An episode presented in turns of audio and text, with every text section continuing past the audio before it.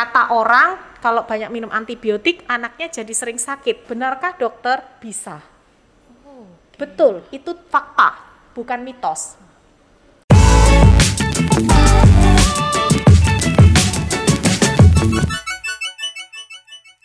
Selamat sore, kembali dengan episode terbaru Ngopi Sore bareng dokter. Hari ini kita akan membahas mengenai batuk pilek pada anak. Uh, pada hari ini sudah ada Dokter Dokter Dian Pratamastuti, spesialis anak. Selamat sore dokter. Selamat sore Valen, Iya. selamat sore para pemirsa YouTube di National Hospital. Semoga semua dalam kondisi sehat, baik ya. Terima kasih. Iya. Ya dokter, hari ini kita uh, bakal nanya-nanya sedikit nih tentang uh, batuk pilek pada anak. Nah biasanya banyak yang nanya nih para orang tua, bahaya nggak sih dok kalau anak udah terkena batuk dan pilek itu? Ya, kapan dikatakan berbahaya? Batuk pilek tuh awalnya ya baik-baik saja, tetapi bila kondisi atau gejala batuk pileknya tidak segera diatasi, pasti akan bisa berlanjut menjadi gejala batuk pilek yang parah. Bahkan terjadi sesuatu hal yang tidak kita inginkan, seperti terjadinya radang paru-paru, ya. Mengapa itu bisa terjadi? Berbahayakah? Iya, berbahaya. Karena gejala batuk pilek yang sampai mengganggu si kecil tidur, mengganggu makannya, mengganggu pertumbuhannya, ya, membuat dia sesak atau mengalami gangguan pernafasan, itu dikatakan berbahaya. Jadi kita sebagai orang tua tidak boleh menyepelekan gejala batuk pilek pada anak. Oke, kalau misalkan tadi kan memang disebut bahaya nih dok. Penyebab anak bisa sampai terkena batuk dan pilek itu apa sih dok? Ya, penyebab batuk pilek pada anak itu ada berbagai macam penyebab, Valen. Yang pertama bisa karena infeksi, infeksi virus, bakteri, jamur, ya. Bisa juga disebabkan karena faktor alergi, alergi udara dingin, alergi makanan tertentu atau minuman susu yang dikonsumsinya. Bisa juga alergi polen. Jadi banyak sekali zat-zat alergen atau pencetus batuk pilek yang menyebabkan alergi itu muncul dalam bentuk batuk pilek.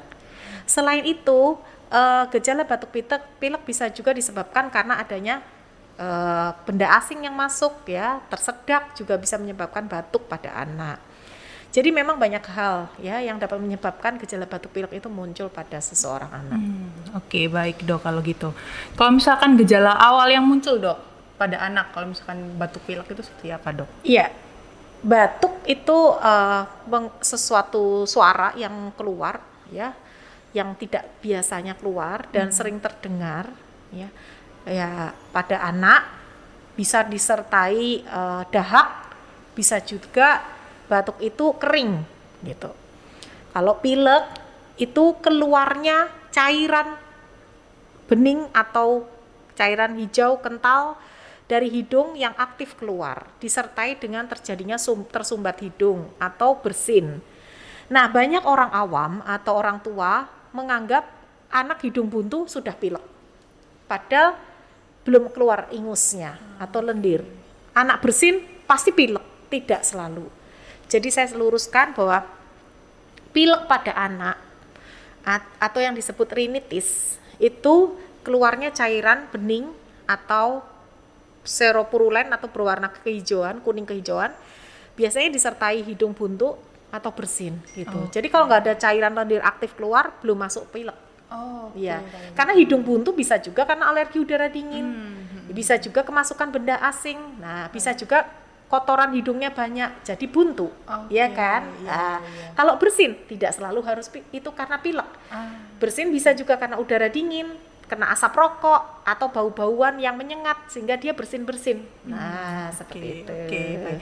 Nah, Dok, penanganan batuk pilek di rumah atau pertolongan pertama nih yang bisa dilakukan oleh orang tua kalau misalkan udah ada gejala awal tuh. Kalau batuk pileknya Ya. gimana? Memang batuk pilek itu adalah eh, gejala yang umum terjadi pada anak-anak. Nah, kapan sih batuk pilek itu eh, membutuhkan obat? Nah, jadi kalau batuknya terdengar sering tiap 15 menit atau setengah jam sekali batuk intensitasnya sering, ya frekuensinya sering, batuknya makin keras sampai mengganggu anak ini tidur, sampai dia makannya berkurang, ya berat badannya turun, anaknya rewel, apalagi disertai panas, mungkin dia membutuhkan obat Me- untuk meredakan gejala batuknya. Begitu pula pilek ya, sampai mengganggu si kecil bahkan sampai dia nafasnya terganggu perlu obat. Nah, bagaimana dengan batuk yang masih jarang terjadi atau penanganan batuk di rumah itu bagaimana? Itu yang pertama kita bisa lakukan. Yang pertama adalah eh, berikan eh, obat sesuai gejala kan obat bebas banyak gitu kan. Yang kedua AC atau pendingin jangan terlalu terlalu dingin. Berikan suhu 25, 26, 27 derajat Celcius. Yang ketiga, lakukan jemur pagi di jam 9 atau jam 10 selama 15 menit. Nah, ini kadang banyak dilupakan oleh para orang tua di Indonesia. Budaya menjemur itu sudah ditinggalkan.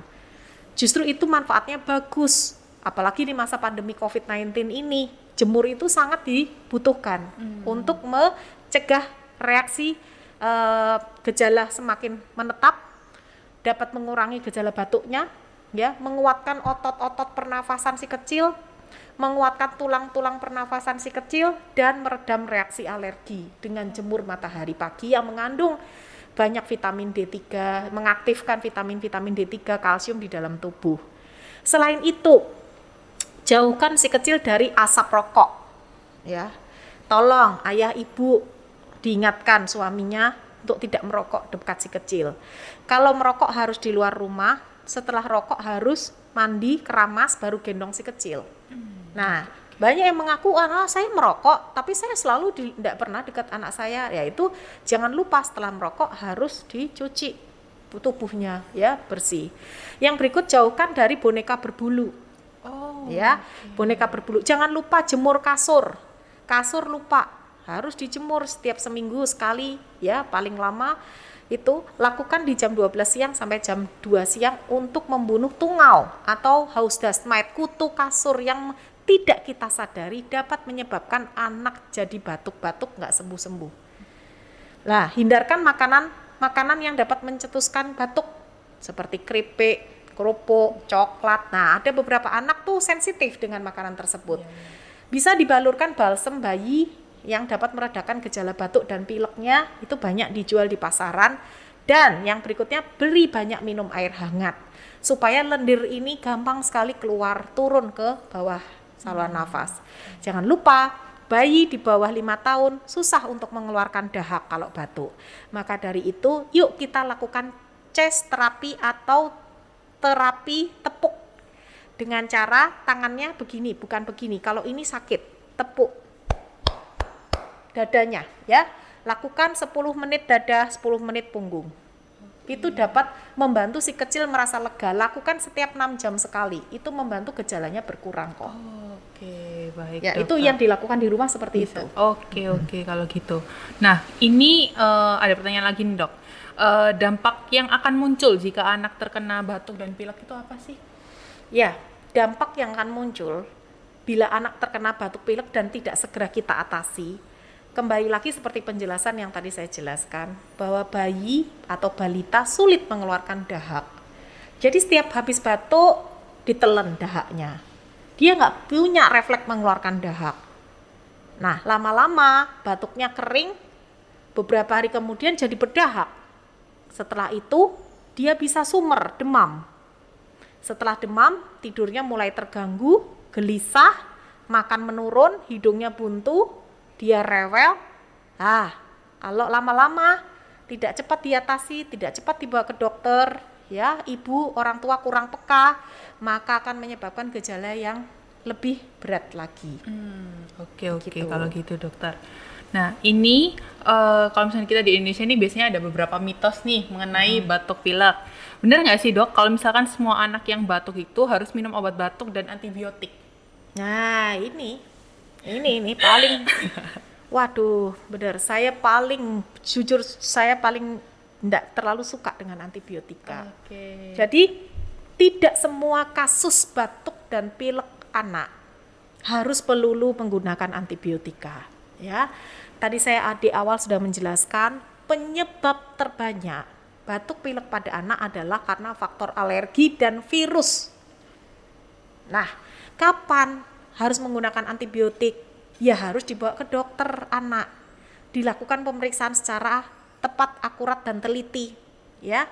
Dilihat tenggorokannya, dilihat hidungnya apakah ingusnya itu sudah berwarna keruh hijau, anaknya rewel, anaknya panas, ada radang tenggorokan, radangnya bagaimana bentuknya, perlu nggak antibiotik itu yang memberikan yang menentukan adalah seorang dokter tidak boleh memberi antibiotik sembarangan. Kenapa? Karena antibiotik itu untuk kasus batuk pilek yang disebabkan karena bakteri. Virus tidak butuh antibiotik alergi tidak butuh antibiotik. Alergi obatnya batuk pilek alergi yaitu menghindari faktor pencetusnya apa? Kita harus tahu kalau nggak tahu kita cari sama-sama bersama dokter anak. Penyebabnya apa? Anak saya nih kok batuk pileknya tanpa panas. Bedanya batuk pilek alergi dengan virus atau infeksi. Pada batuk pilek alergi tidak ada demam. Dan batuk pileknya munculnya hanya waktu tertentu contoh pagi hari saja atau malam hari saja. Atau dia batuk pilek ada di kasur. Kalau udah di kamar batuk-batuk. Begitu keluar kamar enggak batuk dia kalau deket papahnya yang habis rokok dia batuk. Nggak ada papahnya nggak batuk. Nah itu alergi. Okay. kalau karena infeksi harus ada demam. Anaknya rewel ingusnya kehijauan Nah, pemberian antibiotik harus sesuai instruksi dokter, pengawasan dokter, dan ngabisin antibiotiknya harus waktu yang sesuai ditentukan oleh dokter. Jangan tiga hari membaik, antibiotik dihentikan begitu saja di tiga hari. Akan terjadi kekebalan antibiotik atau resistensi antibiotik. Tahukah Anda para mams dan uh, ayah bunda di rumah, antibiotik untuk membunuh batuk pilek akibat bakteri selain membunuh bakteri jahat atau bakteri penyebab sakit juga membunuh bakteri baik si kecil di pencernaan yang seharusnya bakteri baik itu fungsinya untuk daya tahan tubuh si kecil. Begitu minum antibiotik, bakteri baiknya juga ikut mati. Nah, kata orang kalau banyak minum antibiotik anaknya jadi sering sakit. Benarkah dokter? Bisa. Oh, okay. Betul, itu fakta, bukan mitos. Jadi kalau sering minum antibiotik anaknya jadi sering sakit karena bakteri baiknya akan banyak habis, hilang di pencernaan. Ditambah nutrisi makanan yang diberikan orang tuanya ke bayinya kurang baik, kurang bergizi, tidak mengandung bakteri baik. Ya, akan semakin runyam. Anaknya akan sering sakit, daya tahan tubuhnya lemah. Begitu. Okay. Jadi jangan gunakan antibiotik sembarangan tanpa pemeriksaan dokter. Nah, berarti diagnosis secara apa ya manual sendiri tanpa uh, tanpa bantuan dokter itu berbahaya sekali ya dok ya? Benar sekali. Kalau dirasa anaknya kok aku anakku nih batuk pilek kok makin parah kok nggak bisa tidur dia rewel dia dikasih minumnya minumnya berkurang makan nafsunya berkurang segeralah bawa konsultasikan ke dokter anak jangan dipikir sendiri ini anak-anak kalau dewasa kan bisa atur sendiri iya iya iya iya benar-benar Nah, ini ada mitos lain lagi nih dok. Ya. Uh, kalau misalkan dulu katanya ada yang bilang kalau bayi batuk dan pilek itu hanya perlu dikasih selembar daun sirih untuk bisa mengeluarkan darah dahaknya. Bisa nggak sih dok? Nah, mitos atau fakta yang jelas tidak ada peneliti belum ada penelitiannya di kedokteran. Kalau kita sebagai dokter kan menjelaskan harus secara bukti ilmiah hmm. yang ada.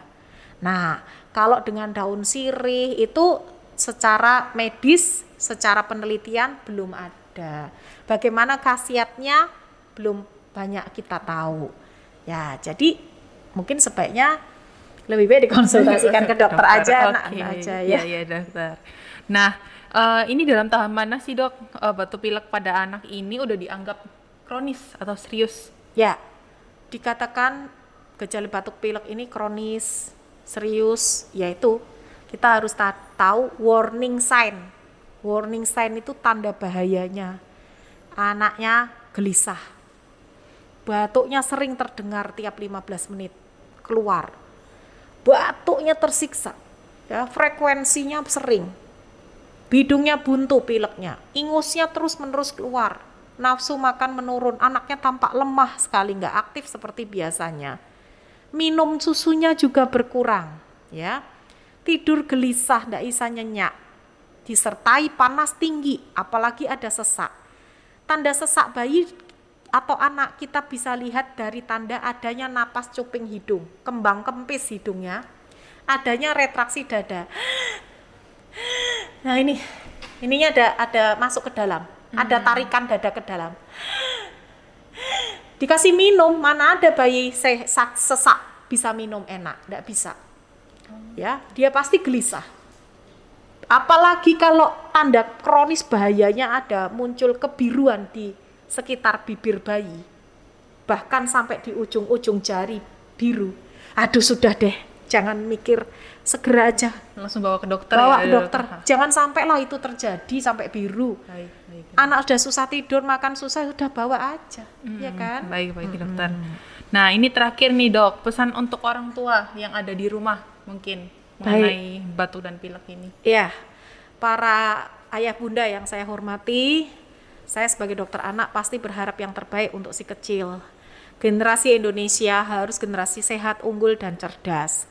Bila menemukan si kecil dalam kondisi eh, mengalami gejala batuk pilek, dengan munculnya tanda-tanda warning sign atau tanda alarm dia tidak merasa nyaman dengan gejalanya, yuk segera dibawa ke dokter. Jangan ditangani sendiri. Jangan sembarangan menggunakan antibiotika untuk si kecil, karena kita tahu bakteri baik itu penting untuk daya tahan tubuh si kecil yang berada di pencernaan. Dan antibiotik berfungsi untuk membunuh bakteri, infeksi akibat bakteri. Dia akan membunuh semua bakteri jahat maupun baik yang di dalam pencernaan. Jadi hati-hati moms untuk tidak menggunakan antibiotik sembarangan. Temui dokter anak Anda, konsultasikan, dan apabila membutuhkan antibiotik, minum sampai waktu yang ditentukan. Ya. Yang berikutnya, jangan lupa lengkapi imunisasi. Untuk mencegah batuk pilek berulang pada anak adalah dengan pemberian salah satunya dengan pemberian vaksin influenza.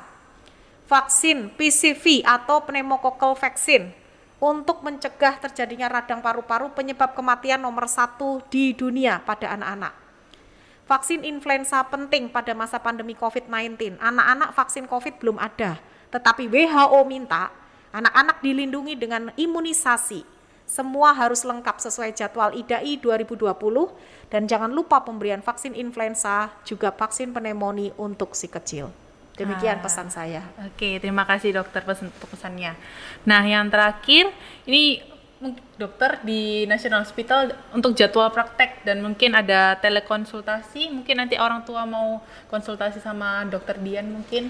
Ya, eh, silahkan bisa menemui saya untuk konsultasi dan pemeriksaan kesehatan anak itu setiap hari Selasa, Kamis, dan Sabtu jam 12 hingga jam 2 siang. Ya, silahkan melakukan pendaftaran dulu, telekonsultasi pun kami melayani. Oke, baik. Oke, terima kasih dokter untuk bincang-bincang sorenya hari Iya. ini. Eh, oke, bagi para penonton juga jangan lupa untuk eh, subscribe dan like untuk video ini dan jang- jangan lupa untuk menonton episode selanjutnya. Terima kasih. Selamat siang, terima kasih, semoga bermanfaat. Thank you dok.